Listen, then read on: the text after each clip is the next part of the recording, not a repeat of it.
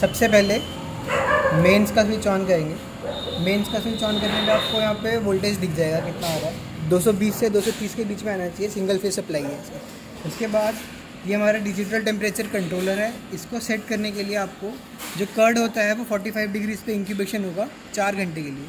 तो आपको सबसे पहले इसका टेम्परेचर सेट करना है और उसके बाद इसका टाइमर सेट करना है। टेम्परेचर सेट करना बहुत आसान है प्लस माइनस की कीज दी हुई है। आप इसको 45 पे जाके एंटर कर देंगे। अब इसके बाद आपको टाइमर एंटर करना है। टाइमर एंटर करने के लिए ये येलो बटन है। पेज का बटन दबाएँगे। पेज 15 में जाएँगे। पेज 15 में जाके एंटर करेंगे।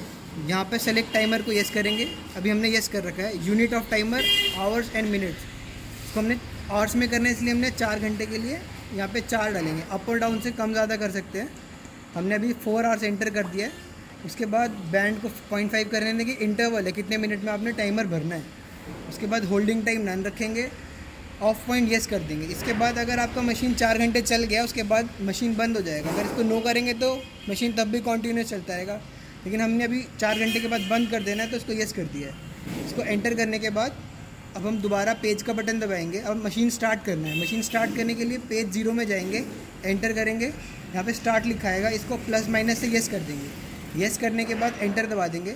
यहाँ पे आपको हीटर की लाइट और टाइमर की लाइट दिख जाएगी। अभी चार घंटे के लिए मशीन चलेगा आपका 45 डिग्रीज पे। और आपको अगर वो देखना है, कितना चल रहा है, ये 45 डिग्रीज टेम्परेचर सेट है। 31 डिग्रीज के अंदर अभी करेंटली टेम्परेचर है। अभी धीरे धीरे इसका टेम्परेचर बढ़ेगा और हीटर की लाइट बंद हो जाएगी।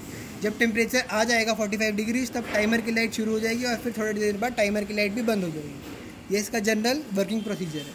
और ऑफ़ करने के लिए इसे अगर आपको मशीन इन बिटवीन बंद करना है पेज ज़ीरो में जाके एंटर करेंगे अबॉर्ड लिखा आएगा, इसको यस करके एंटर कर दीजिए। बस मशीन बंद हो जाएगा। यहाँ से सप्लाई बंद कर देंगे।